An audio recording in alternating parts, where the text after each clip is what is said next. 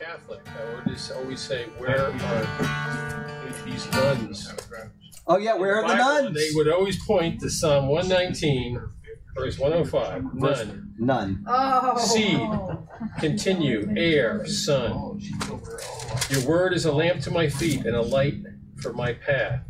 I have taken an oath and confirmed it that I will follow your righteousness, righteous laws. I have suffered much. Preserve my life, O Lord, according to your word. Accept, O Lord, the willing praise of my mouth, and teach me your laws. Though I constantly take my life in my hands, I will not forget your. The wicked have set a snare for me, but I have not strayed from your precepts. Statutes are my heritage forever. They are the joy of my heart. Heart is set on keeping your decrees to the very end. Hey, great stuff there. Okay, let's read. Today is uh, I don't know what is today. The eighth. Eight. Hold on. Eighth, February eighth. We'll read what happened this day in Christian history, and then we'll get into the Bible study. February eighth. His flattery got him nowhere in the end. His name was Agrippa, and he was born in 10 BC. His grandfather was King Herod the Great, the king of Judea at the birth of Jesus. Herod the Great had five wives, including two named Mariam. Agrippa's grandmother was the first Mariam, a descendant of the Maccabees who freed the Jews from the Syrians.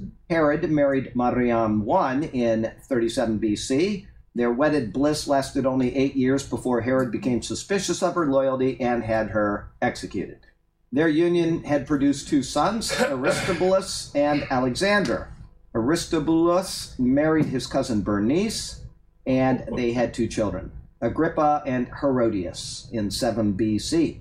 Herod became suspicious of the loyalty of Aristobulus and Alexander and had both sons executed just after he had their mother.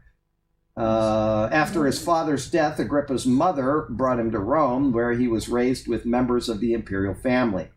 When he reached adulthood, Agrippa became a spendthrift, and when his wealth was gone, he borrowed heavily.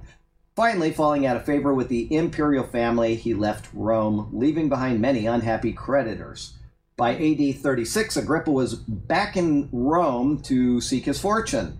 He made friends with Gaius Caligula, the adopted son of Emperor Tiberius. When Agrippa remarked that he wished Tiberius would give the throne to Caligula, who would do a better job of ruling, Tiberius immediately had him arrested. However, fortunately for Agrippa, six months later, Tiberius died and was succeeded by Caligula. Caligula immediately released Agrippa from prison and gave him a gold chain, the same weight as the iron chain he had worn in prison. Caligula also made him king over the region of Philip the Tetrarch, Agrippa's uncle, and also over the Tetrarchy of Lysanias, which is in Luke 3 1. Then in AD 39, when Caligula sent Herod Antipas, the Tetrarch of Galilee, and another of Agrippa's uncles into exile, he gave his territory to Agrippa as well. Agrippa happened to be in Rome in AD 41 when Caligula was assassinated, and ever the opportunist, he helped Claudius ascend to the throne. Once he had become Caesar, Claudius rewarded Agrippa by adding Judea and Samaria to his realm, making Agrippa's kingdom even greater than that of his grandfather, Herod the Great. February 8th of AD 41, Herod Agrippa, as he came to be known, sailed from Rome to return to his enlarged kingdom. Once there, he began to persecute the church, trying to earn the favor of the Jews, and had the apostle James killed. When he saw how much this pleased the Jewish leaders, he arrested Peter during the Passover and imprisoned him, with the intention of bringing him to trial after the feast. What Herod didn't know was that while Peter was in prison, the church was praying for his protection. That's in Acts 12.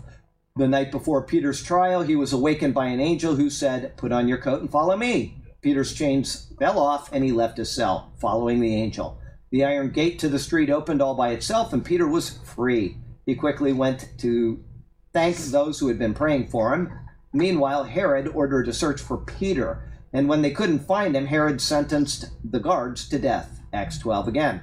Later, Herod Agrippa spoke to a delegation from Tyre and Sidon that was trying to win his favor. After the speech, they gave him a loud ovation, shouting, It is the voice of a God, not of a man. As Herod was basking in their flattery, an angel of the Lord suddenly afflicted him with a terrible malady. Because he was because he accepted his audience's worship instead of giving the glory to God. He was consumed by worms and died five days later. That's Acts 12 as well. And we have a reflection. Do you think that Herod Agrippa's persecution of the church and the murder of James were contributing factors in God's judgment on him? If nothing else, the story of Herod Agrippa's death underlies the importance of giving God giving glory to God and not keeping it for ourselves. Mm-hmm. In Exodus 20, verse 5 says, I, the Lord your God, am a jealous God. You left out a very important thing. What's that? Sergio's wife. Oh yeah, Rhoda. Absolutely. Pounded on the gate, and Rhoda didn't. Rhoda opened the gate. She was so excited she wouldn't open the gate. Instead, she went back in and told him. So that's absolutely right. And uh, let's see here. We are. Oh, we got to open in prayer, don't we? Heavenly Father, we thank you so very much so very much for the chance to meet here and to share in your word. And uh, we're just loving the book of Romans. What an exciting word it is that you've given us. And we just uh, ask that you would have us handle it properly and uh, carefully and not divert from what you would want us to say. But I would pray that each person would, as they go home, check and make sure that what they hear tonight is acceptable and uh, to maybe read other commentaries and contemplate what they've heard so that they don't get duped by somebody who may have said something wrong. Lord, we uh, have people that we'd like to pray for that are online, that are here, that are having needs and difficulties and hopes and desires and all kinds of things that are in our lives that are uh, affecting our walk with you in one way or another or making our walk closer to you. And we just want to thank you for those things, pray for those things, petition you for those things, and just ask that you would be with us and help us uh, to live our lives properly in your presence and to ever get closer to you. Lord, we do commit this hour and a half to you, and we just pray that it will be acceptable in your eyes. And we pray this in Jesus' name. Amen. Amen. Okay, we are in Romans, Romans chapter 9 and verse 24. And uh, just a couple people. I, sir, where are you from? I haven't seen you before. Yes, sir. Um, yeah, I met a guy named Rick today who told me. About Oh, Rick! All right. Well, praise the Lord. He's, he's not here. He should be here eventually. But uh, so you're here in Sarasota? yeah. Ah, Rick's a nice guy. He comes down every year. You know, we are in the projects every Saturday, and we've been doing it for years. And this guy just would show up. Just show up out of the blue for a couple of years, and finally we just figure Rick will be here next year, and he just shows up. He's so faithful with ministering to people down there every Saturday. But um, You you must be Charlie. Yes, sir, that's me. And what's your name? Doug. Okay, it's a pleasure having you here. And um, just so you know, we're in Romans. We're in chapter uh, uh, nine, and what we do here, I, I wrote a commentary on the book of Romans, and it's about 500 and some pages long, and we're about two, page 240 right now. But I just read from the commentary, and then we kind of get off on little tangents from time to time. So that's what we're doing. And Romans 9, verse 24. Uh, it starts mid sentence. Should I back up? or- Yeah, back up. Go, go. As a matter of fact, let's see here. We'll even go back further. We'll go to the beginning of a paragraph, which would be 22. verse. Yeah, you 22 looks good. Mm-hmm. Okay. Okay. What if God, choosing to show his wrath and make his power known, bore with great patience the objects of his wrath, prepared for destruction? what if he did this to make the riches of his glory known to the objects of his mercy, whom he prepared in advance for glory? Okay, this one's a little different, not much, but I'm going to read anyway. And that he might make the known the riches of his glory on the vessels of mercy, which he had prepared beforehand for glory. So we've been going through this. Uh, it's uh, kind of been uh, trying to be uh, meticulous in what Paul is trying to say because he's being very meticulous in what he's saying. Right. So 924, Paul has been speaking of You didn't the read it. Yeah, you stopped him. what? He didn't, he didn't finish. Oh, go ahead. Okay. Even us, Oh, I'm sorry. Yeah, yeah, yeah, yeah. Okay, go ahead. who he's also called, not only from the Jews, but also from the Gentiles. Thank you. I, I don't know why. I just was looking at the verse and you said go to the verse before it. You wanted And to so- see if we were paying. Yeah, I wanted to see if you're paying attention. That says almost the same thing. So, verse 24, here we go. Paul has been speaking of the doctrine of election, right? Okay, in the preceding paragraphs. He now turns to the concept of our calling. So, you have the election, you have the calling. This progression is found in Romans 8, verse 30 as well, which said, um, Moreover, whom he predestined, he also called. Whom he called, these he also justified, and whom he justified, these he also glorified. So you've got the same pattern there. The Jews and Gentiles are those described in the preceding verse, verse 23, which we both read, the vessels of mercy, which he had prepared beforehand for glory. When speaking of these individuals, the Greek word ex is used for of the. Okay, the word means precisely out of or from and indicates, as has already been revealed elsewhere in Romans, that this is a select portion of the Jews and Gentiles. Okay, not all Jews are saved, not all Gentiles are saved. Okay, it is not a national privilege, but an individual honor for both Jew and Gentile. Okay? I know somebody will cite all Israel will be saved, and that's taking that verse completely out of context. It's speaking of a future date, it's speaking after the tribulation period, etc. But we'll get to that eventually. Right now, not all Jews are saved. You are not saved by national heritage. You are not saved by observance of the law. Rick is here now. There he goes. And um, let's see here. So, anyway, uh, can we help you, ma'am? I'd love to pick on my mom. She shows up late, you got to pick on her. So there you go. Anyway, um, this calling of the Gentiles and selection of a portion of the Jews is not unique to Paul. Rather, it was prophesied in the Old Testament as well. Passages such uh, as Isaiah 49, verse 6, will speak of this. As a matter of fact, I've been reading Isaiah as my weekly reading or my morning reading each day this week, and I just read Isaiah 49, 6 about four days ago. So, uh, Isaiah 49, verse 6 says, excuse me. It says, Indeed, he says, I'm going to go back a little bit because this is the Lord's work being prophesied by Isaiah in the Old Testament. So we're going to go to verse 5. And now the Lord says, Who formed me from the womb to be his servant? Speaking of the servant Christ, to bring Jacob back to him, so that Israel is gathered to him. Speaking of Israel, being brought back to the Lord. For I shall be glorious in the eyes of the Lord, and my God shall be my strength. And then verse 6, he says, Indeed, he says, It is too small a thing that you should be my servant to raise up the tribes of Jacob and to restore the preserved ones of Israel. I will also give you as a light to the Gentiles, that you should be my salvation to the ends of the earth. Something that even to this day the Jews deny. They do not accept that salvation would ever go to the Gentiles. And I'm talking about the unbelieving Jews. To them, that would be an abomination. It's right there in Isaiah. And he says it several times. That's not the only verse where this is said. But um, uh, God has chosen people out of all nations, all nations, in order to. Uh, join in his redemptive plans. So that's Isaiah 49 6. It shows us that this is so. God has always, always preserved a righteous remnant of the people of Israel. Okay, that's in Isaiah 1, verse 9, for example. Let me take you there very quickly. Isaiah 1, verse 9. He also will mention it in the uh, upcoming verses in the book of Romans, but Isaiah 1, verse 9 says 13, 5. Okay, went too far. Let's see here. Isaiah 1, verse 9 says, um, Unless the Lord of hosts had left to us a very small remnant, we would have become like Sodom. We would have been made like Gomorrah. And that's what we're going through right now in the Sunday sermons of the book of Leviticus. And we're going to get into the blessings and curses of Leviticus 26 and a couple more chapters. It won't be long. And the Lord made a covenant with Israel. He will not break his covenant with Israel, but the fact is that if he did not do that, there would be no Israel left because they turned away from him. They were completely stubborn. That's the point of the Old Testament is to show us that nobody pursues the Lord. Nobody. He's given the laws, and even with the laws and with his gracious hand guiding them, giving them all the promises of blessing, they fall away from him. But the Lord made a promise that he would preserve the people of Israel forever. And he has done it. And he's regathered them, a couple from China and a couple from here, and, you know, a large group of them from here, but they're all being regathered back into the land of Israel to fulfill his redemptive purposes for them as soon as the church age ends. And in the meantime, we have Jews coming to Christ in numbers that were never conceived of in all of history. For the past 2,000 years, I said it in, I think, an update a couple weeks ago. One rabbi was in distress saying that more Jews have converted to Christ in the past 19 years than in the past 1900 years.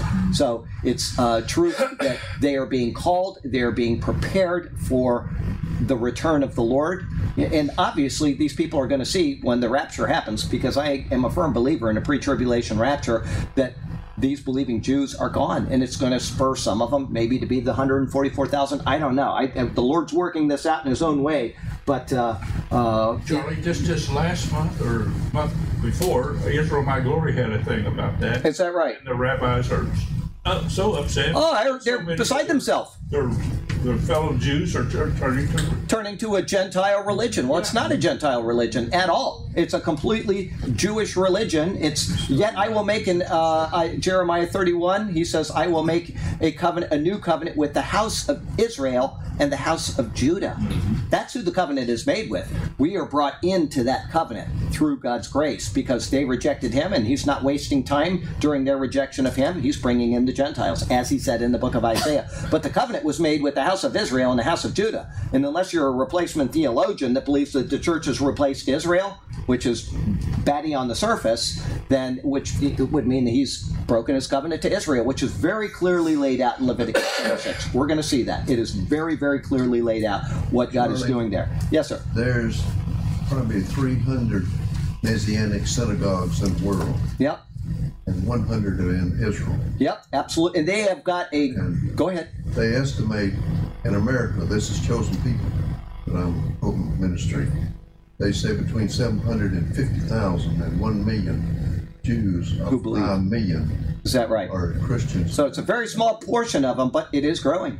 It's it, it's growing. It's amazing, and you know the Lord is doing wonderful things. well, that's and uh, twenty percent. that well, no, seven hundred fifty thousand to five million. No, he said uh, uh, close million Between now, seven five hundred fifty million. thousand and one million. This is what they were estimating. Oh, okay, all right, and that's what they. But that's only in America. That's right. That's not in Israel. No. Okay, so there you go. But You, you said something earlier tonight, just in passing, and I heard you say it. uh, Church. What does it mean? the called out. Right. The word is ecclesia. Ecclesia. That's that's that's, That's the Greek word So- for called out. Which, when you look at the Old Testament Greek translation of the Old Testament, it's the same word, ecclesia. Okay, ada or congregation, I believe, is the word in Hebrew. But this makes a point right there. Absolutely. The fact that it's like you know they are a called out group of people. Absolutely right. Right. That's that's what the word is. Okay, so uh, here we go. We got. Um, he promised. Uh, I said Isaiah one nine. Preserving a remnant implies that not all are called. If he has preserved a remnant, as he said, a very small remnant in Isaiah 1 9, it means that not all are called. Okay? So, um, but along with this remnant would be something that is often overlooked by this covenant people. God promised to send his servant not only for them, as I read in Isaiah 49 6, but as a light to the Gentiles as well. This promise is hinted at all along, but it was somehow and still is somehow dismissed by the Israelites. I've got many, many very close Jewish friends. I grew up with them here. I've got others that I've made over the years. We fellowship together. We'll go out to breakfast together, but they do not believe that the Gentiles are a part of God's. They think it's a completely different religion. It's a different path to God. Whatever you want to, you know, uh, but it, they do not believe that we are of the same group or identity in faith to the Lord. And we're actually not because we have gone through Christ. And when a Jew comes to Christ, quite often they will use the term being a fulfilled Jew. I was a Jew, Jew my whole life, but now I am a completed Jew. I now understand the entire thing that God was doing, and it is all about Jesus. Old Testament and New, every single word keeps pointing to Christ. Every single word of it. So, life application, very short commentary on this verse, but um, in Christ, the boundaries of life are removed. There is no slave, there is no free, there is no Jew, there is no Gentile, black nor white, male nor female. That is in Christ. When one is in Christ, they are a child of God and one of the elect. Handle your relationships with others in Christ in a manner fitting of your calling. As we were talking about earlier, before anybody got here, is that if you want to know who tears apart Christians more than any group of people on this planet, it's other Christians. Right? That's just the way it is. We, we love to tear each other apart over minuscule points of doctrine. Okay? It shouldn't be that way. But you know, I mean, we have to hold to sound doctrine. We, we have to call somebody out when they have crazy doctrine. We have to say something. But belittling somebody over something that is not a major point of doctrine is rather silly. If they will take correction, that's great. you know the uh, the two verses in the book of Proverbs. One of them says, "Don't argue with you with a fool, lest you be like him," and then the other one says, "Argue with a fool, lest he be exalted in his own eyes." And there's a point where we are to say, "Your doctrine is unsound." I'm going to correct you. And if they keep going with unsound doctrine after being corrected, then don't argue with them anymore. They've proven themselves to be foolish in that particular doctrine. And all you're going to do all day long is scripture tennis. They're going to take a verse out of context and they're going to swat it over to you, and you're going to say, no, this is the proper context. Here's what we need to say. There's no point in doing that. Facebook is not going to solve theological issues in people's minds. If they're not willing to accept sound doctrine, it's, it's a post on Facebook It's not going to do it. I assure you. But it does get fun at times. Don't get me wrong. It does get fun. But um, uh, we. Uh, oh, I had a point about this and I can't remember. So go ahead. Verse Okay, twenty-five. sure. As he says in Hosea, I will call them my people who are not my people, and I will call her my loved one who is not my loved one. Oh, good. I, I included my commentary here. This is this verse is a part of a glorious chiasm that I found from the book of Hosea. Absolutely wonderful. We'll get to it in a little while. But uh, he is citing who? Yeah. Hosea. And where is Hosea? The Old Testament In the Old Testament, which was at that time Christ. it was scripture. There was no New Testament. He's writing the New Testament. There may have been the book of Matthew or Mark. They didn't have what was considered canon at the time, although Paul does write, I think it's in the book of uh, 1 Timothy, he writes about scripture and he quotes something that is in the book of Matthew, or maybe it's the book of Mark only. And so he is he is taking one of those books and he's saying that this is now scripture. Okay, it's the only place it's found, and I, I, don't remember the verse right offhand, but it's in the commentary, and that'll be published here in a couple more days. We're almost done with one Timothy, but. Um, uh, he is citing scripture. That is what he used in order to establish his theology of Christ. He went to the Old Testament. Okay, and then he wrote the New Testament to explain what Christ did, and he gets all of his information from the Old Testament. There's, I was talking to somebody over at the Thai restaurant today, which was really good, by the way, and um, uh, they'd not heard of the five solas. Okay, does anybody know what the five solas are? Okay, you've got sola scriptura, scripture alone. Okay, sola fide, Faith. faith alone. Sola gratia, By grace. by grace alone. You've got sola uh, Christos, or it, it, it can go one of two ways: solo Christo and solus Christus. Uh, anyway, there's two ways of saying it. One is in Christ alone. The other is Christ alone, depending on what your point you're making. And then finally, sola Deo Gloria to the glory of God alone. That's right. So you've got the five solas. And even though that's Reformed theology, it is sound Reformed theology. All right. Scripture alone. And we, what does that mean? We let Scripture Direct us. Interpret. interpret, thank you, Scripture. And it also to direct us. We don't go outside the, to books of discipline. We don't go to, uh, uh, you know, common books of whatever. And like when you do that, you are now saying that this is the authority for the running of our church, not this. This has to be the source and the authority because those things can be Manipulate. Amended by man. This cannot. This is God's word. It cannot be amended. When you have a common book of discipline or a common book of whatever for your denomination, you are saying that this is what we operate by. And then what happens? We saw it just two weeks ago, or this past Sunday, is that the Episcopal Church up in uh, uh, Washington D.C. voted almost, you know, not unanimously, but almost so that they would now include uh, no male pronouns in their worship anymore. There's no more God is Father, God is, you know, God is Son. There's none of that. Okay, they have amended their common book of prayer and discipline, and because of that, they have completely departed from the faith. And at the same time, they also added in maybe that's coming in this week's prophecy update. I don't remember. Okay, well then I'll say it this week. yeah. Anyway, okay, then I typed it this week, and We but that, yeah, that is something that the uh, Episcopal Church say has done. What can they say? How do Well, then you'll hear it in the prophecy update this week. You won't get it now. Anyway, so and they added in something else at the end of it, which these things can be amended. The Word of God cannot. That's why we have sola scripture and we have sola fide by faith alone.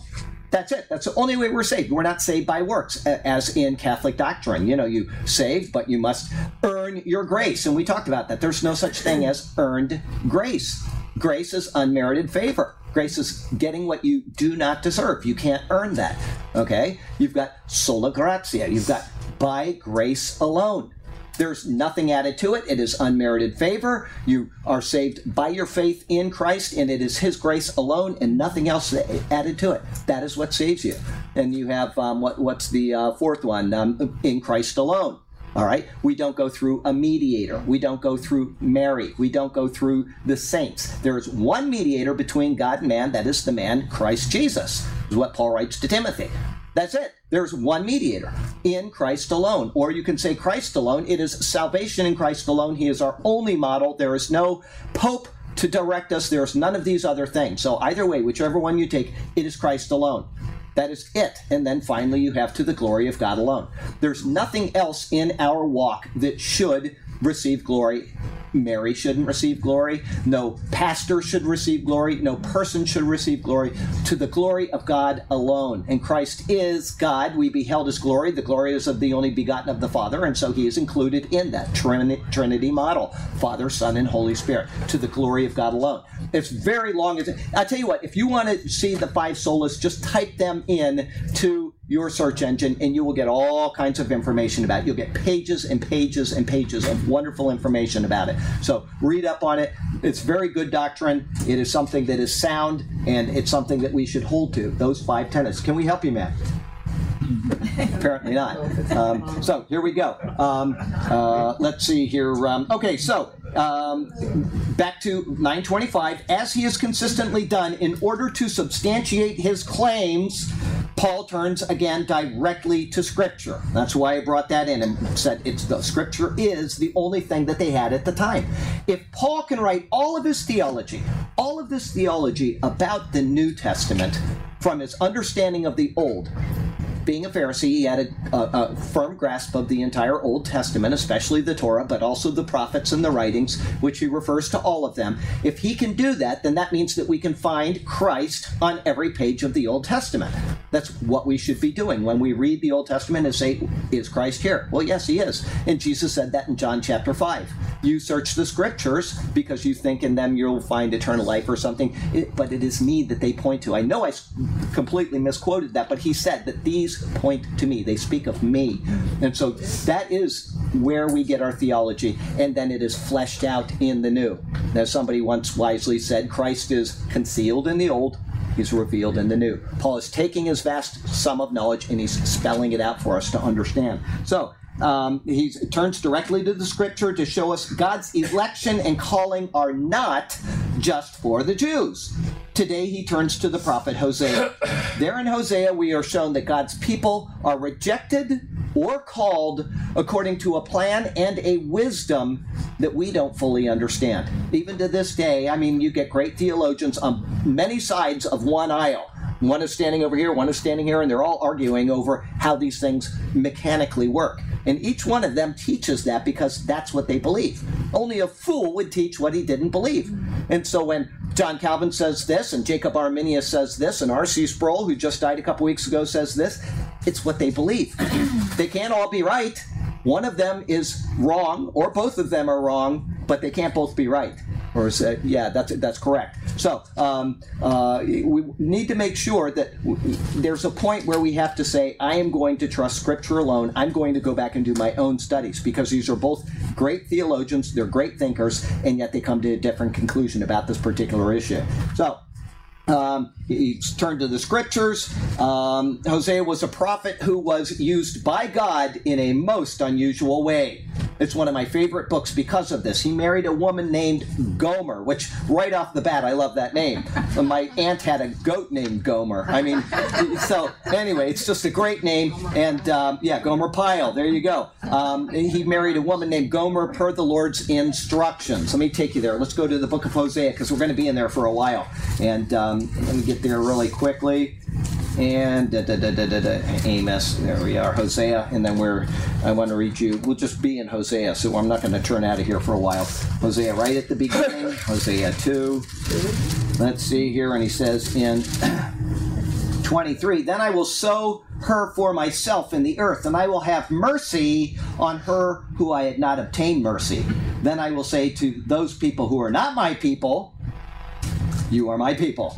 And they shall say, You are my God. Okay? So, He's uh, uh, he married this woman per the Lord's instructions. And uh, anyway, that's not the verse that I wanted to read you actually about that particular issue, but um, uh, that was actually Hosea 2, 2 and 3. I didn't want to read Hosea 2, 23, but Hosea 2, 2 and 3. When the Lord began to speak by Hosea, the Lord said to Hosea, Go take yourself a wife of harlotry. This is his calling. And children of harlotry, for the land has committed great harlotry by departing from the Lord. So that's his calling. He's told to go marry a woman who's going to be a harlot against him, and he's going to have children that aren't his own because she's been messing around with somebody else, right? And he's telling him in advance, this is going to happen. I'm going to make you into a picture of what I'm going to do in redemptive history. I've got this group of people who are mine, and they're not mine. And I've got this group of people over here that aren't mine who are going to be mine.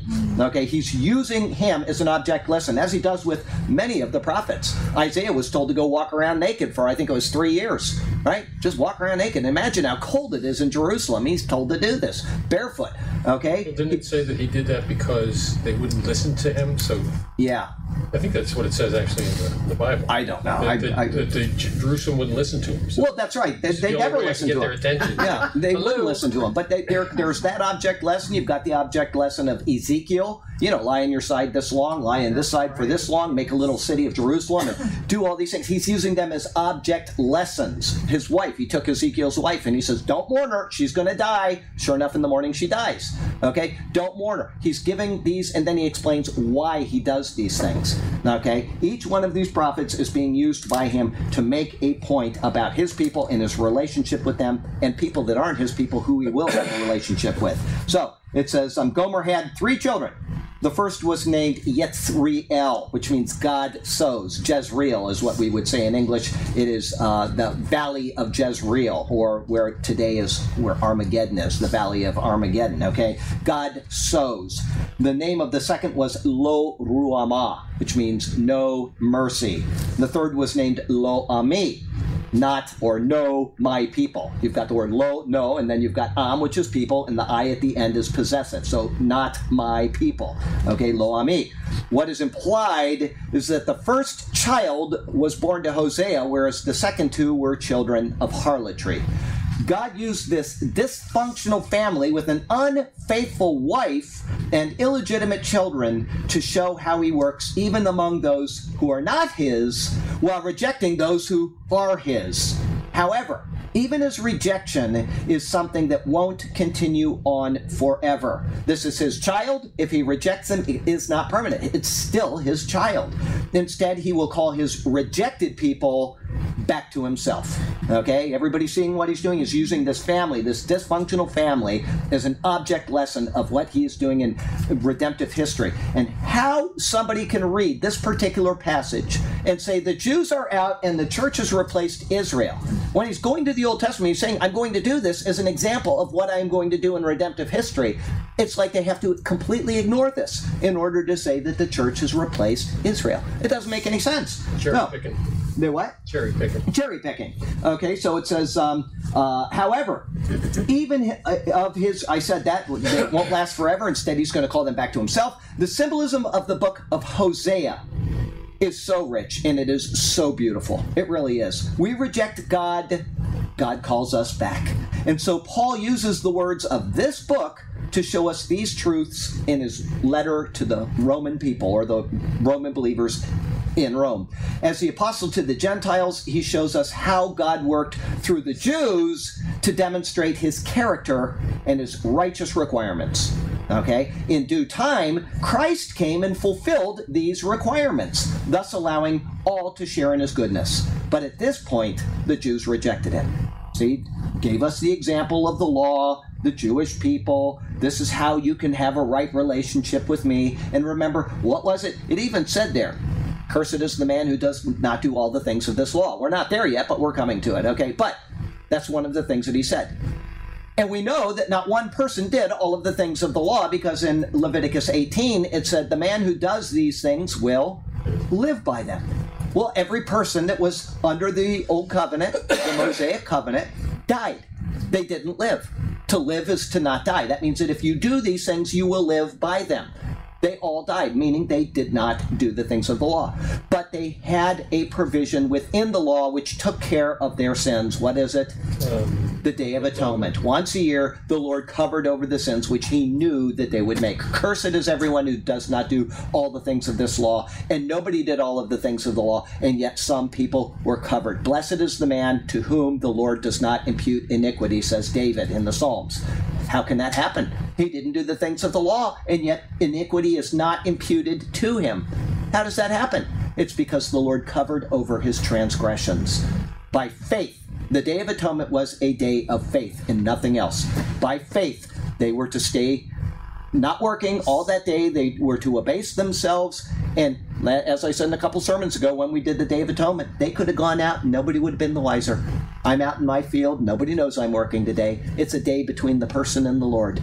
That day is a day of faith. It's a pattern of righteousness by faith in Christ. Okay? So, we have this uh, this thing which is going on. We've got this the Lord is showing us this pattern of redemptive history. Nobody has uh, fulfilled the law, but the man who does these things will live by them. And then he introduces Christ. And what does Christ do? he lives by it. He, he lived under the law and he fulfilled the law. And so he, we can now live by faith in him. He is the fulfillment of the law. His body was nailed to the tree. He died not for his own sins, but for our sins. And so death couldn't hold him because he had no sins. So out of the grave he came. And by faith in that act, we can now live. The man who does these things will live by them. We do them not on our own, we do them in Christ. And we're all going to die because we all have sin in our life. But from the time that we come to Christ, the Lord is not imputing sins to us. That's 2 Corinthians chapter 5. Okay? And so someday we will be raised to newness of life when the trumpet sounds. Wonderful stuff, 1 Corinthians chapter 15. But for right now, that is what Paul has been doing. Is he's been showing us this logical progression of these things. Okay? During this time of rejection, Paul tells us of the dispensation of grace, which is poured out upon the Gentiles. He being the minister of this period. He calls himself explicitly three times, I am the apostle to the Gentiles, just as Peter is to the circumcision, or the Jews. That's right. And so he is the apostle to the Gentiles, which tells us that we get our marching orders for the church age from from Paul. That's right. If you read Matthew and you try to insert your life or what Jesus is saying to you into your life and say, This is how I'm going to live, you have mixed dispensations. Because Jesus wasn't speaking to the church, he was speaking to the Jews of Israel under the law in anticipation of the kingdom age. That's why you get this this dysfunction when you're trying to live what Paul says and what it says that what Jesus says. Jesus says to them, pray that you may be count, found worthy to stand before the Son of Man. Doesn't he? Doesn't Jesus say that? Mm-hmm. Are we worthy to stand before the Son of Man? Yes. Because of Christ, we are. We don't have to pray if we're found worthy. We are worthy because Christ died for our sins.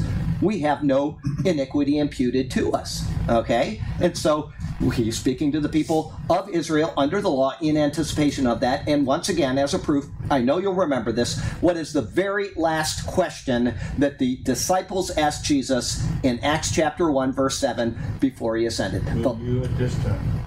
Will you at this time restore the kingdom to Israel? They had no idea, that much idea, that there would be a church age. They had no idea. They were looking for the kingdom. They were looking for the messianic reign where Israel would rule from among the nations, and they had no idea that it would be 2,000 years still going on without the kingdom being ushered in. It is coming, and it's coming soon to a dispensation near you, but we are not there yet. But that is what they were looking for in, in Acts chapter 10. Peter had no idea when he had the vision, he had no idea that he was supposed to go talk to the Gentiles. He had to be told to go talk to the Gentiles. And in Acts chapter 11, he shows up, and the Jews come up to him and they accuse him. You've gone into unclean Gentiles. And he says, Listen, this is what happened. And they explained it to him. And they said, So, salvation has gone to the Gentiles. They had no idea, zero idea what was coming. And so it took Paul the explicit instructions of the Lord to the man who had all of that wealth of knowledge in his head about the Old Testament because he was a Pharisee and a theologian to understand what God is doing. And he could draw all of this information out of the Old Testament. It says, so um, the dispensation of grace. Passages such as Ephesians 3 1 verse 9 show us this very clearly. Okay, his thoughts are summed up there in verses 8 and 9. But let me take you there very quickly. Ephesians 3, stay in Hosea though, because you, we're, we're going to be back there. But uh, Ephesians 3 1 verse 9 For this reason, I, Paul, the prisoner of Christ Jesus, for you Gentiles, if indeed you have heard the dispensation of the grace of God, which was given to me for you, how that by revelation he made known to me the mystery, as I have briefly written already, by which when you read, you may understand my knowledge in the mystery of Christ. He had the wealth of the Old Testament in his head, and he also had Christ who personally revealed it to him when he was down in Horeb. Remember, he was down in Arabia. Okay, that's in Galatians chapter 3, I think maybe 4. Anyway, which in other ages was not made known to the sons of men. They had no idea they had absolutely no idea what was coming. Even the disciples had no idea what was coming, which in the other ages was not made known to the sons of men, and as has now been revealed by the Spirit to his holy apostles and prophets. That the Gentiles should be fellow heirs of the same body and partakers of his promise in Christ through the gospel. The first time they had any idea of that was in Acts chapter 10. That was actually it was with Stephen. Remember, uh, he went down uh, on the way, uh, the Ethiopian eunuch that went down, and it could be argued that he was a proselyte because he was reading the book of Isaiah and he wasn't understanding it, but he was a Gentile convert, which, well, that follows another pattern, but we won't get into that now. But anyway, actual Gentiles that were living as Gentiles with pork in their stomach and had the Holy Spirit come down on them was completely foreign to them, completely unknown, and all of a sudden it occurred in Acts 10. So, the other ages it wasn't known that the Gentiles should be fellow heirs of the same body. Verse 7 Of which I became a minister according to the grace, the gift of the grace of God given to me by the effective working of his power. He's always giving the glory back to God. To me, here he's summing it up in verses 8 and 9. To me, who am less than the least of all of the saints, this grace was given that I should preach among the Gentiles the unsearchable riches of Christ, and to make all see what is the fellowship of the mystery, which from the beginning of the ages has been hidden in God, who created all things through Jesus Christ. All of this was hidden, all of this is made known. And that's why when we take our theology from from Matt or our verses from Matthew, Mark, and Luke, and we insert them into our dispensational model of the church age, we err.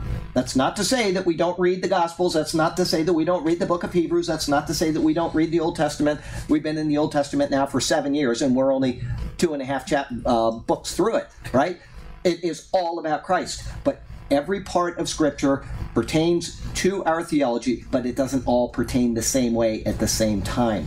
Okay, Paul is the apostle to the Gentiles. He gives us our instructions for the church age. All Scripture is God breathed.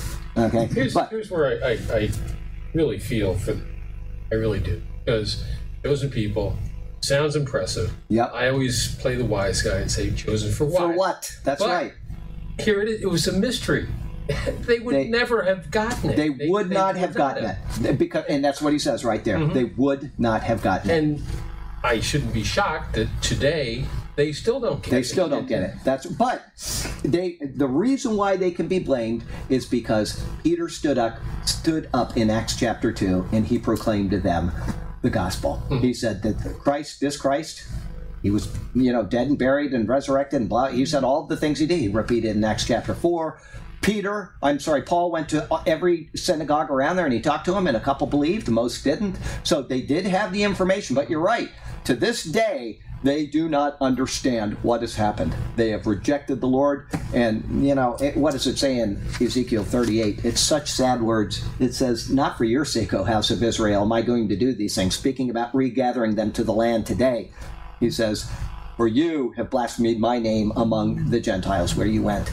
They are so far from the Lord. They are so far from Him. You know, these uh, Hasidic Jews, the ones with the, the things and the, the black hats and all that, they are down in Miami. My my friend, the guy that did the work in this church five or six years ago, used to live in a Hasidic community, and he said, you know, they look real pious and they're wearing their their beanie hats and all that, and they're going and bowing and praying out loud. And he said they were selling opium all the time He said they were running drugs, and mm-hmm. you, you would never expect that. No, no, no. They've got their own prostitution rings. Yes. They've yes, it is amazing. It's it's all just for show.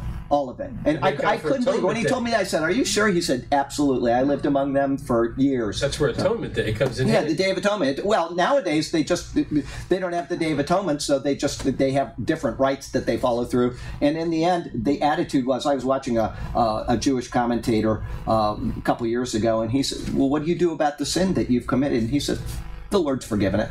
He just shrugged his shoulders and kind of sniffed. And this is a rabbi, so yeah, it, it doesn't matter. They're the chosen people. They're saved, and that's it. So anyway, um, however, despite Israel's rejection of Christ, the symbolism of Hosea, as Jesus' words and Paul's writings also, shows us that they too will be called back at some point in the future. Jesus said it explicitly. People that reject Israel today and say that uh, Jesus isn't coming back to them, he said it with his own mouth. He said, O Jerusalem, Jerusalem, you who stone the prophets, how I have longed to gather you as a hen gathers its chick under its wings, but you would not you were not willing. He says, I, I'm going to miss something here, but he says, I tell you, see, your house is left to you desolate. That's it. Your house is left to you desolate. I say to you, he's speaking to Jerusalem, which is the seat of government of the Jewish people. I say to you that you will not see me again until you say, Blessed is he who comes in the name of the Lord. It is up to the Jewish people, Jerusalem, the seat of power of Israel, to say that before the Lord will come back to rescue them. That is it. He said it with his own mouth. He is not coming back until they call on him. That doesn't mean he's not coming back at the rapture, but he's not coming back to the earth to do that. We're going to meet him at the clouds in the air. Whether you believe in a pre trib or a mid trib or a post trib, he is coming back. But he's not coming back physically to the earth until the Israelites acknowledge him as their Lord, as a corporate body of people, just as they are a corporate body of people called in Exodus chapter 12. They're corporate people, they are corporately responsible for him to come back, but each Jew is saved individually. There is no such thing as corporate salvation. Okay? Anyway, um, uh, when the time of the Gentiles ends, God's attention will be focused on his people who have long rejected him. And we can see that happening right now. They're gathered into the land. The land is doing exactly what Isaiah said it would do. It's, you know, the deserts are blooming and on and on. We could go with a hundred things from Isaiah showing that what's happening in the world today in Israel was prophesied. Okay? But um, as uh, his God's attention will be focused on them who have long rejected him.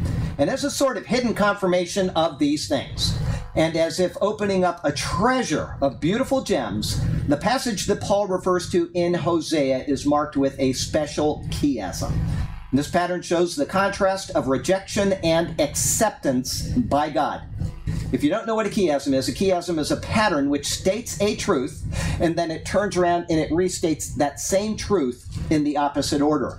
Sometimes, such as in the case of this one in Hosea, the pattern says the opposite as it unfolds. It says one thing and then it says the opposite, and that would be a chiasm of contrasts. Okay? So, Thus, it is. Oh, I said it's a chiasm of contrasts. This one here is one that I found back in 2007, and so I'm going to put it on the board for you to see. This is a chiasm from the book of Hosea. It probably isn't all going to fit on here, but you'll get the picture of what is being seen in the book of Hosea. If you go to Hosea now, if you're in that book and you go to chapter 1, verse 9, okay, it says in 1 9, You are not my people. You and if you want a copy of this, it's right online. You can go print it off or whatever. But uh, I have a page of the chiasms that I found, and there's maybe 60 or 70 of them. But and they go all the way through the Bible. They go through every book of the Bible. But you are not my people. That's the first one. You are not my people. So we're going to give that the letter A. P. I know it's not an A. That's a P. I was saying A when I typed the O. Okay, so that's A. And then you have B, verse 110. Jezreel. J E Z R E E L. God will sow. Or God sows. God sows. Okay? All right. Then we have C. Dry land. Oops, I'm sorry. That's uh, verse 2 3. 2 3. Dry land. D R I Y L A N D. Okay. And thirst. All right. T H I R S T. And then you've got D and that's verse 2 5. What happens in 2 5? The wife that's right. She departs her husband. Departs her husband. Departs husband. H U S B A N D. Okay, and then you've got two seven. Okay. What happens in two seven? The wife returns. With W I F E returns to her husband. R E T U R N S to husband. Okay. B A N D. Okay, then after that you've got 2 9. What does he say he's going to do? He's going to take away the new wine. Take away the new wine. Take away the new wine. If my handwriting is bad, I know it already. Okay. G, 210 through 12. What does God do? 210 through 12, God punishes Israel. God punishes. Now remember, this is a picture of redemptive history right before your eyes. God punishes Israel. Is that happening right now? Okay, there you go. God punishes Israel. And then H, 213, God will punish her. H. That's not going to fit. I knew it was. I'm getting too long. To have to make it smaller here. God will punish her. God will punish her. P U N I S H, her. Okay? Next one is X. This is the middle of the chiasm. This is the anchor. A chiasm usually has an anchor verse, which everything else centers on it, and it's usually a pretty cool verse. You go to some of them, the uh, book of Joshua, it's pretty marvelous. Anyway, um, but me, me she forgot. But me she forgot, says the Lord. But me she forgot. What verse is? It's Um, I'm sorry, uh, 213. Yeah, I didn't put that. Okay, it's the ending of 213. But me she forgot, says the Lord. Okay.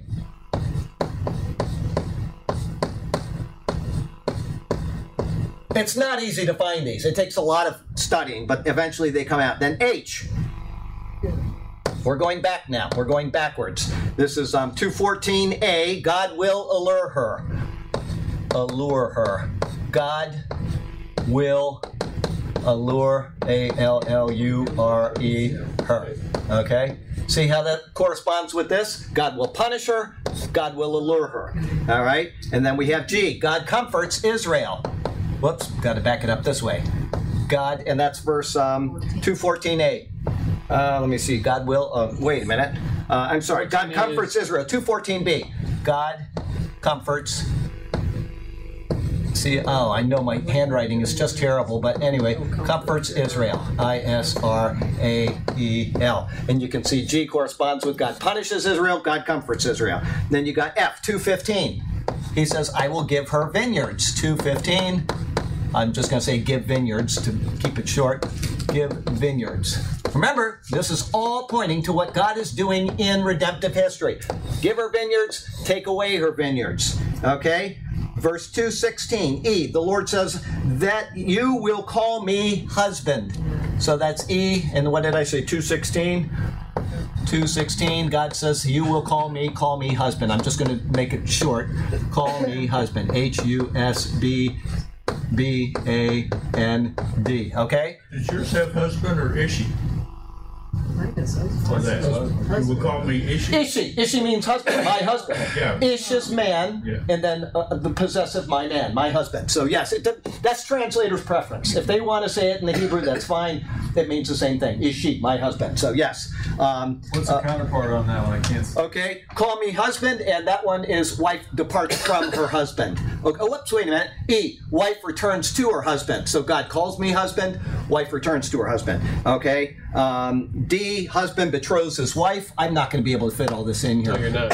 I'm just going to say betrothal, just so that we can fit it in betrothal. All right, and that would be um, uh, D. Husband betroths wife. That's verse 219, and that corresponds with wife departs her husband. So she's departed, now they're being betrothed again. Um, e, I'm just going to say it because I can't fit any more in here. E, verses 21 and 22, grain, new wine, and oil. It corresponds with. Um, the dry land and thirst, the opposite is happening. The Lord is now providing abundance. And then you go to, uh, that was C, okay? And then B, he says again in verse 222, Jezreel, God will sow, God will so. Remember, he rejected the Son, Now he's calling the son back. And then verse 223, which is the final one, A, corresponds with this You are not my people, or you are my people. It says, You are my people, you are my God. So they are acknowledging each other here, and they're acknowledging each other here. So you've got the anchor verse. Where is that? To X. Me she forgot, says the Lord. And you've got this beautiful picture of redemption going on here. You are my people, you're not my people, you are my people again. And that's found in the book of Hosea. That is what Paul is citing here. So we're going to see how that all fits in eventually when we get to the book of Peter, which will be in about 14 years. We'll be able to see exactly because Peter cites this again. And he Put it on first goes, calendar. put it on your calendar. It goes, I may actually say it in the next verse. I don't know. I don't remember what I typed. But um, what is happening is that we have the Jews are God's people. They are rejected. And then he calls the people who are not his people my people, meaning the Gentiles. And then all of a sudden, he turns his affections back to Israel, which is, as I said, you've got the structure of the Bible laid out. You've got the Old Testament, you've got the New Testament, you've got the Gospels, you've got that anchor book, which is the book of Acts, which shows you this tradition uh, transition. We went through that in detail for about three years. Unfortunately, we didn't save it, but um, uh, we have that transition book, which goes from Jew to Gentile, and then you go from Jerusalem to Rome. You go from Peter to Paul. You've got all of these patterns which are opening up in the book of Acts.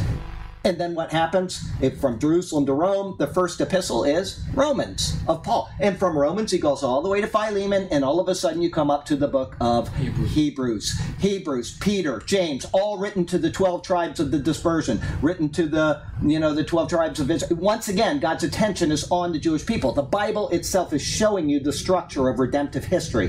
What is going on, how he is working all of these things together. Matthew, Mark, and Luke all fit this pattern very beautifully. John is a transition book, as is the three epistles of John. They're a transition. And then you have the final book, Jude, which leads us into Revelation, and Revelation does it once again. You've got Jesus talking to the church, and then in verse 4 1, come up here, you've got the rapture, and all of a sudden from 4 2 to 1910, it's all on Israel. It's Israel going through the tribulation period. God's eyes are on that. In 1910, Jesus comes back to Israel, just as he said, When you call on me, I'm going to come back. And so you've got the entire structure of redemptive history in the layout of the 66 books of the Bible, and you've got it hinted at all the way through the Bible in these chiasms. Wonderful pictures of this so that we don't make the mistake that we think that we are somehow replacing Israel. God will never break his covenant with his people, or he is not the God of the Bible. Yes. Is this under Superior Word? I, I've got all of them. If you want them, just email me and I'll show you where they are. They're on the Wonderful Word website. Wonderful. Wonderful Word. Okay. Just go to chiasms in the Bible, and there's lots of them. I think I have two in there that I didn't find that were just astonishing, and they're so nice that I put included them in there. I said whose they are, and then Sergio's found a couple over the years, and I've included his in there as, as well. So, um, uh, it, it, and you can find these things if you just look for them. If you think, what is God trying to tell me with this passage, and you come to a, a verse that really stands out, chances are there's a chiasm around it. Like I am that I am. Guess what? Okay, there are there are these things that God is trying to highlight to us, and then from there we go and we see these beautiful patterns like this. He's telling us redemptive history. He's showing us how He works on. Is the Sabbath required? Remember the Sabbath sermons, and I introduced that one Sabbath um, uh, chiasm. Is it required that we observe a Sabbath? No. He shows you very clearly in a chiasm of the Sabbath verses. All of these things are given so that we can know the mind of God, which is, and I don't mean fully know the mind of God. I mean understand the mind of God, what He is telling us. Anyway, Here's a um, thought. you what? Redemptive history is actually a. Oh, it is a chiasm. You And- go. and let me guess what Go ahead. Is. Oh, yeah, the, the cross, absolutely. But if you think about it, if you take the Bible and man is with God, and at the end of the Bible, man is with God, and if you uh, you have um, uh, man fell and man is redeemed, and it- there is a beautiful chiasm which actually spans the entire Bible. It's not a long chiasm either, but it, it's point by point. It follows very very quickly. The center of it is the cross of Christ. Absolutely, it's the anchor of everything. But the devil comes into the picture and the exact same number of uh, verses and uh, chapters or whatever it is, uh, the third chapter from the beginning of the Bible the devil enters the third chapter from the end of the Bible, the devil is cast into the pit. It- it- there's this chiasm that runs through the Bible. All of this stuff that God is showing us, and this is not arbitrary.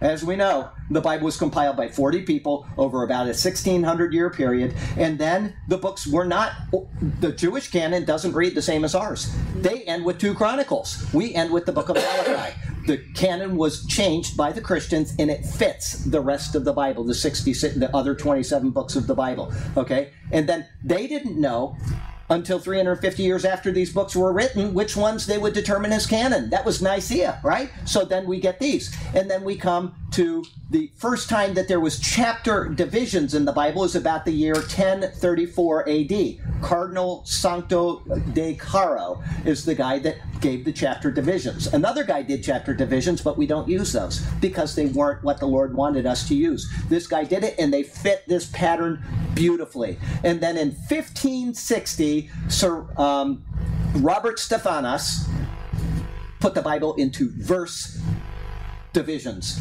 So we had the Bibles, the books of the Bibles, the arrangement of the books of the Bibles, the chapter divisions, and then verse divisions. 1500 years later, 1560, Robert Stephanus gives us these verse divisions, and there are patterns that run through those verses which are so astonishing. You've seen them, I showed you many of them. They're so precise that it could not be by chance. Isaiah 40, verse 3 and Matthew 4, I, I'm sorry, Matthew 3, verse 3 say the same thing. And Matthew is the 40th book of the Bible, 43, 43, right? Mm-hmm. The- these patterns match beautifully. And that wasn't until 1560. The first Bible to have those was, anybody? King James. No, it was the Geneva Bible of 1560 came out with the chapter and verse divisions for the first time. The Geneva Bible is what the Puritans brought to America. It wasn't the King James Version. But these things are in the Bible. These things could not have been planned. And things like this, this wasn't found until 2007, right?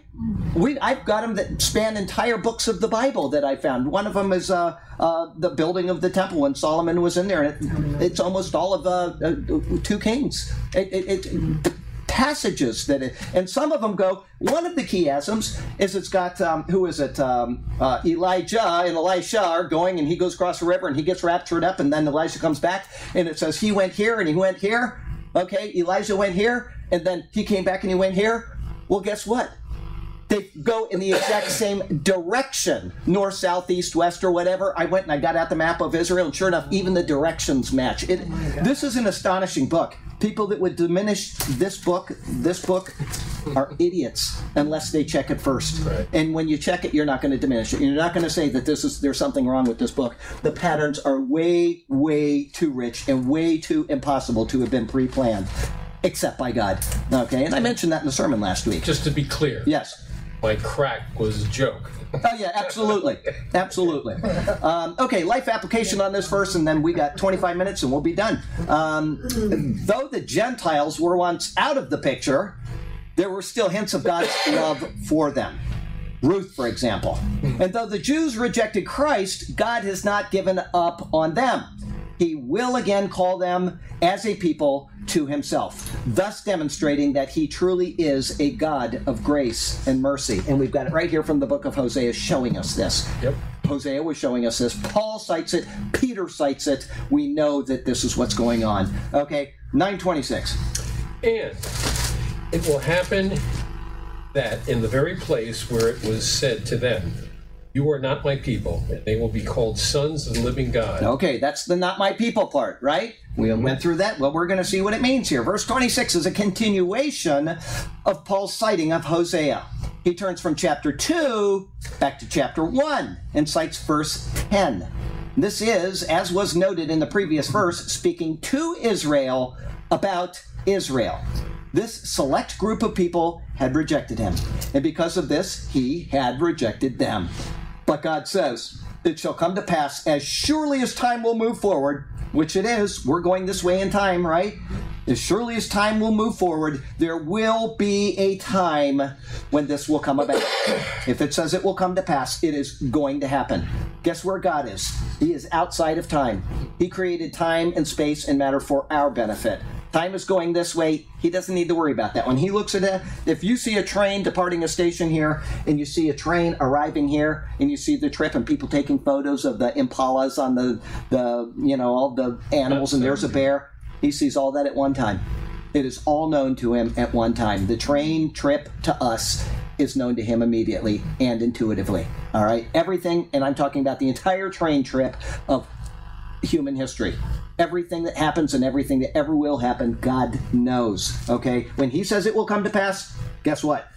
In the place where it uh, was said to them, Paul's words, in the place where it was said to them, the nation was exiled for disobedience. And before that occurred, it was said through the prophets that there would be a sentence pronounced.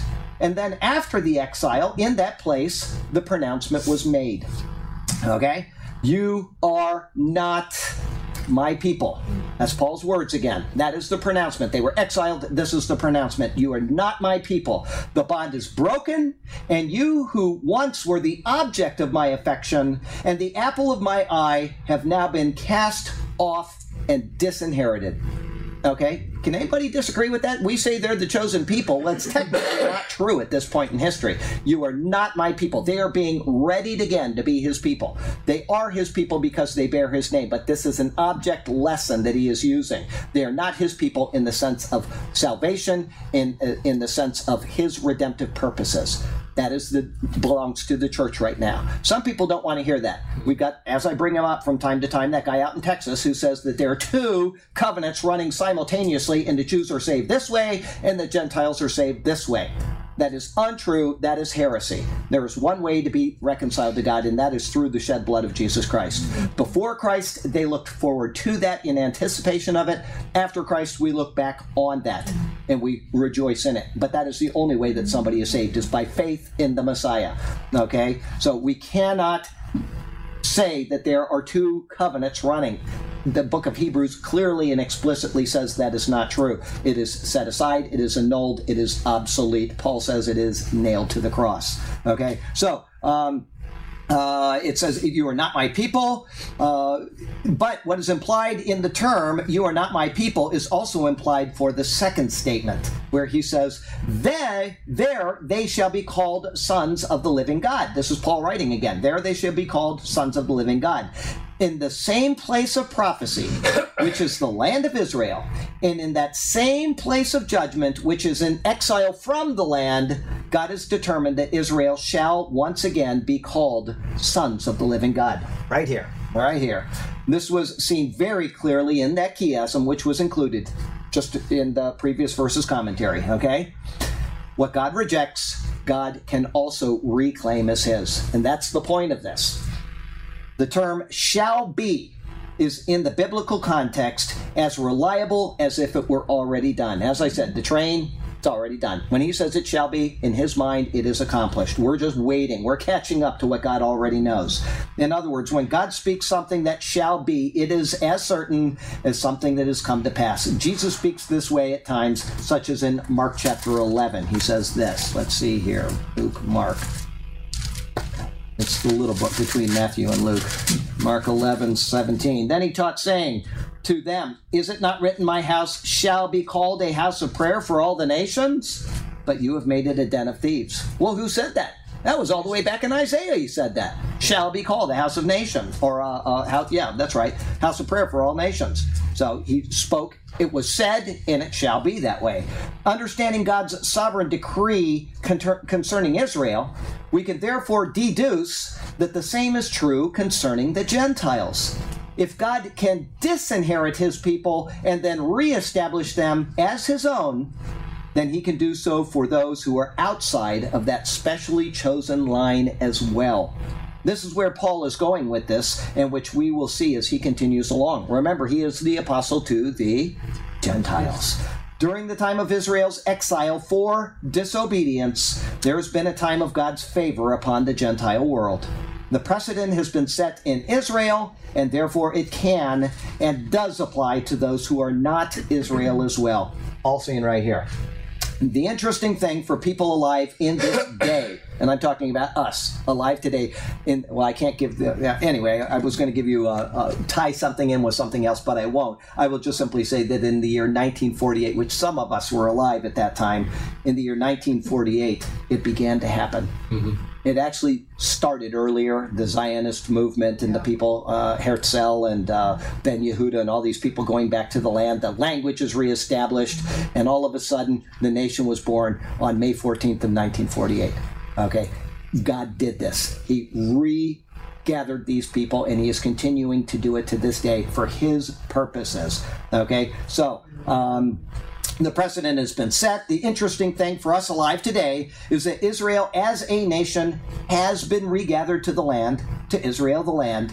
It does appear that the prophecy which was pronounced is coming to pass. And if so, then the times of the Gentiles may now be coming to a close. Okay, I don't want to be a speculator. I we're, we're, in that general ballpark, but I'm not one to predict rapture dates and when the Lord is going to do something. That's nonsense. We know very clearly in Acts chapter one, he says, "It is not for you to know the times and the seasons." You're not to know that. And that's the disciples. And then Paul repeats that in 1 Thessalonians chapter 5. Okay, he says the exact same term. It's the only time that those that term is used twice in the Bible is by Jesus and then by Paul. The times and the seasons. Now, brethren, concerning the times and the seasons. Okay, we're not to know these things. And then he picks up on that in 1 Timothy. That's coming to a devotional very soon near you. In a couple more days, that'll be published. Okay, so this is something we are not to be predicting is the rapture of the church. We are not to be predicting when Israel is going to be the center of attention again. We can look at the signs, we can know that these things are happening. It is the Lord's sovereign decision, and it is it is sinful to be presumptuous in that way and to go pr- predicting rapture dates. And it's going to happen on 23 September of 2017. Well, we're all still sitting here, and then somebody predicted it happen would happen a week ago, and we're still sitting here, right? And people do this. They just keep taking these dates and blood moons and this and that, and they keep doing these things in divination. The Bible says we are, or the Lord says we are not to use divination. He will do these things in His good time. All right. So um, let's see here. Um, where was I? Life application. Is that where we are? Did I just read this? Hang on a sec. Yeah, sure enough. Life application. We got time for one more verse, I think. Yeah, we might be able to fit it in. If God's word says something will come to pass, it is as certain as if it's already happened. When we dismiss prophecies because they don't fit our theology, hmm. we, cre- we treat God's word as less than reliable. Likewise, when we dismiss a particular verse because it is contrary to what we want to hear, which is the most common thing in the world lately, we hold God's word in contempt. What God says should always take precedence over what we do or do not like. End of story there. I, people ask me questions about divorce all the time, and some of you know what my answer is every single time. This is what the Bible says. I'm not going to give you an out. There is no out. Jesus gave one reason for divorce and only one. Okay? People ask questions about this issue and that issue, and I'm not going to waffle on that. I have to talk to the Lord, or I have to, I'm accountable to the Lord for it. And every one of you needs to have the same attitude when somebody asks you an issue. If you know the answer to that issue, do not cave because of emotions or because of family ties or family relationships, because that is the start down a very, very sad path which churches take all the time, as we, uh, as we will see this Sunday. Let's go on to 9.7. We got 15 minutes. We got to get that done. So Isaiah cr- cries out concerning Israel. Though the number of the Israelites be like the sand by the sea, only the remnant will be saved. the remnant will be saved. That's pretty clear there. I don't know how people can come to all these other funny conclusions, but the Lord is not pleased with disobedient people. Whether it's Israel, whether it's the church, it doesn't matter. If it's you or if it's me, it doesn't matter how wealthy we are, it doesn't matter how strong we are or how many friends we have on Facebook. It does not matter. The only thing that matters is are we being obedient to the Lord or are we being disobedient to the Lord?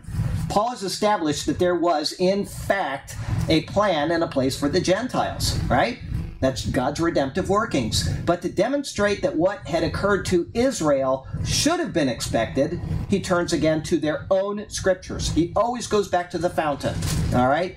He cites Isaiah 10, verses 22 and 23 as supporting verses, but he could have pulled out countless others. Literally, from the law of Moses, Leviticus, especially chapter 26, coming very soon to a sermon near you, all the way through. He tells them, This is expected, this is what would be done if you don't obey. And he tells them again, he sends prophet after prophet after prophet, and they don't listen. He exiles them once, he punishes them, he takes away the rain, he does all of these things to Israel, and they don't listen. And he very clearly tells them what the end of that will be. And it happened to them, and they still don't believe that it happened. Now, I, I am very sorry about what happened in the Holocaust. I'm very sorry what happened in the Russian pogroms and all of the other terrible things which have happened to the Jews over human history. But it was a self inflicted wound. Now, the Lord is very clear about what the king of Babylon did and some of these other kings. I brought them down to punish you, and they went too far, and therefore I'm going to take out my wrath on them. So what Hitler did to the Jews, I am certain fits that pattern. It went too far. But it was a self-inflicted wound which got them there in the first place, and we need to remember that. When I, have said this, I think in this class. If not, I, if I have, I'm sorry. But when I was with mom in Israel, and we went to Yad Vashem, the Holocaust Memorial, and we came out and it was really moving. I mean, it's really sad to see. You can't go in there and not be emotional. I don't care if you're a Jew hater. You cannot go in there and not feel sorrow for those people. But when I came out, she said, What did you think about that? And I said, There's only one thing missing. There's only one thing missing with Yad Vashem, and it's to have a copy of Deuteronomy 28 in every language where these people have been scattered around the world, printed so that when they come up there, they say, I understand that the Lord is the one that did this to us because we were disobedient to him. And until they are willing to acknowledge that, that it is the Lord they're accountable to, they're going to have all this trouble. Two thirds of them are going to die in the tribulation period. Two thirds of them because they will not acknowledge the Lord whose name they bear, Israel. Anyway, um, it says, Paul says that Isaiah cries out also, or Isaiah also cries out. In other words, what he wrote wasn't a quiet, oh, by the way thing. Mm. It was a comment, it wasn't one of the comments by the minor prophets like, like Hosea. It was the prince of the prophets, Isaiah. Rather, it is a declarative statement by Israel's prince of the prophets, which should have been heard and should have been heeded. Paul's statement that Isaiah cries out is intended to show that there was simply no excuse for not understanding his words. They were boldly proclaimed and should have been painfully evident to the people. And not only were they proclaimed and his voice died away in the, the ether of the planet, but they were written down and they had those in their synagogue and they would read them year by year. It's not like it was just a voice that suddenly disappeared. That voice is still there today. Okay? So, and they weren't written they weren't written about the surrounding nations as so many prophetic utterances were. Instead, they were concerning Israel, as Paul says. God was telling them in advance that despite being his chosen people, there would be consequences for rebellion. Such consequences included a state which would bring them almost to the point of extermination. As he said, though the number of the children of Israel be as the sand of the sea, that's an obvious description. You can't, can't you can't count the number of sand on the seashore, right? Okay, that's an obvious description. There were millions and millions of Israelites living in the land and feeling secure in their status. This was a state that they could look all the way back to Abraham for. In Genesis 22, it says this By myself I have sworn, says the Lord because you have done this thing and have not withheld your son, your only son, when he asked him to sacrifice Isaac. Blessing, I will bless you, and multiplying, I will multiply your descendants as of the stars of the heaven and as the sand which is on the seashore, which is what Isaiah quotes, and your descendants shall possess the gate of their enemies. The father whom they looked back to was given incredible promises which recognized them as God's people. From him came Isaac, and then came Jacob. And he is going to, I want you to pay attention when we get to these sermons, and uh, especially in Leviticus 26 and 27, he is going to defer not back to the covenant with Moses, but he's going to defer back to the covenant with Abraham. It's a clear sign that the church has not replaced Israel, and I'll explain that when we get there. A couple more weeks and we'll be there. Okay? He defers back to that. We have Isaac, we have Jacob, and through this line came the Exodus and the giving of the law. Among this people could be found God's temple and the great line of kings, the Davidic dynasty. Surely they were safe and they were secure. But Isaiah told them something different, something they did not want to heed. He said, The remnant will be saved. You've got the seashore here, a remnant will be saved. A, cup, uh, a handful of sand is going to come out alive. A remnant is but a small portion of the whole, and it is the part which is least favored, such as when one cuts off the extra portion of a carpet. That's called a remnant, because you don't want it. We need to understand the terminology. The least favored of all of Israel is the one that is saved. Okay? Normally, the choice part is kept, but the remnant is thrown away. But in the case of Israel, the opposite would be true. Only the remnant would be saved.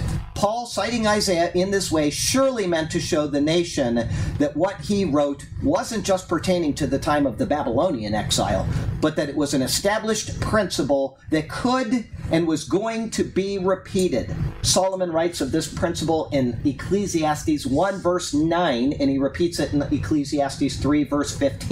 Substantially repeats it. That which has been will be again. That which has been done will be done again. There's nothing new under the sun. One exile will lead to another. One calling of the people will lead to another. God repeats things so that man will take it to heart. Okay? That is what he is telling us. God had exiled the northern kingdom to Israel. He did it again to the southern kingdom when they were taken to Babylon. Paul was demonstrating that this would occur because of their rejection of Christ. He's writing, and Israel still in the land, but he's telling them this is going to come about. This is going to come to pass. Understanding that this was known to Paul from the very scriptures which established Israel as a people, we can properly evaluate what he will say in the coming chapters and verses concerning Israel of Paul's future and our present. This is where the great diversion between Reformed theology, replacement theology, and dispensationalism comes in, is in Romans 10 and 11. You're, it's actually 9 through 11, but you're going to see this, this great diversion between them. We have replaced Israel. All those Old Testament promises are spiritualized into us. Absolutely nonsense absolutely nonsense. And this is where we have to decide am I going to follow this path or am I going to follow this path? Am I going to support Israel because God has chosen them again or am I going to reject them and go hang up BDS signs at my house? It's your choice. I would personally favor supporting Israel. I'm so glad that we have the president we do now who is doing that because that may be our only hope left in this nation mm. is his choice to support Israel. Anyway, that's just what I believe. If you disagree, that's fine. I'm not going to argue with you over it, but I'll keep showing you from Scripture. Okay? Um, Charlie. Yes. The church today is no better than. Oh, absolutely not. Ninety percent of the church is this way. I'm to think that uh, the church Yep, and I will explain this. Not, we've got five minutes left, but you remind me of this, and I will explain this on the chalkboard why the church believes this way and why it's acceptable to a point, although it was never acceptable. Don't get me wrong, but how it happened and how this came into their minds. Okay, but we've only got uh, five more minutes, and if I don't get this off on time, then the guy that does the uh, video work, or not the video work, the audio work, is going to have a bucket full of trouble. But you remind me of that, and we'll do that on the board. Okay, um, so where was I? Um, okay, uh, Israel of Paul's future and our present Failing to heed this established pattern has led to the doctrine of, which I just said, replacement theology. It says that the church has replaced Israel. Paul is showing in advance that this is not the case. By citing what he's citing now, you should not fall into the error that the church has replaced Israel.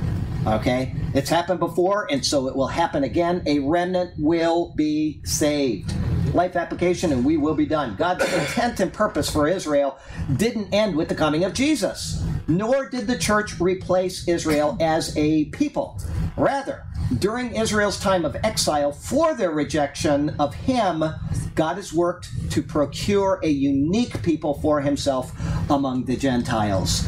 When this dispensation ends, God's attention will be redirected. Revelation 4, verse 2 and on, it will be redirected fully towards Israel, preparing them for the return of Jesus Christ.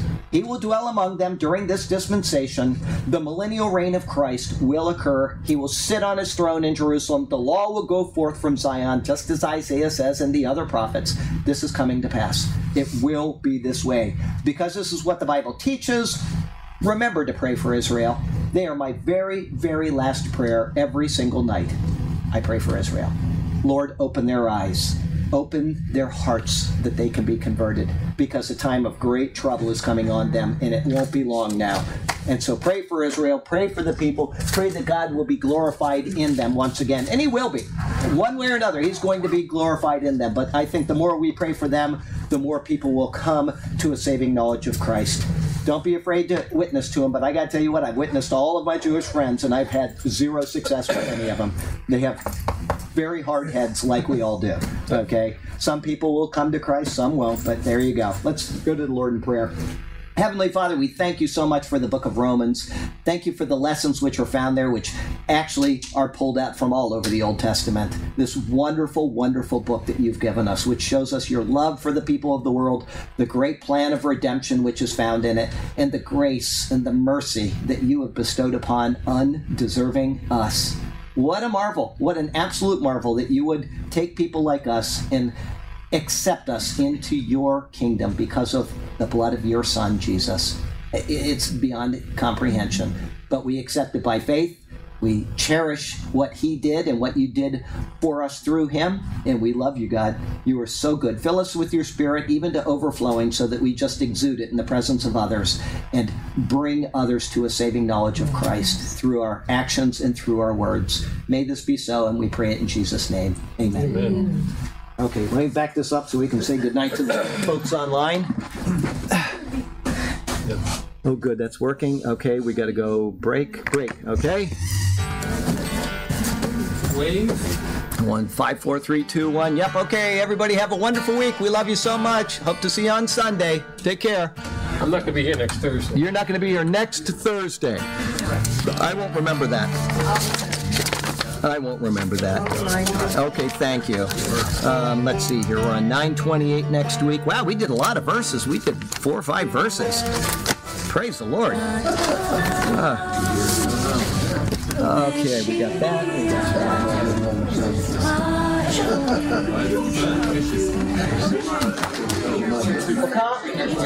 Oh, would you in the refrigerator is the food. My keys are there, so I don't want to.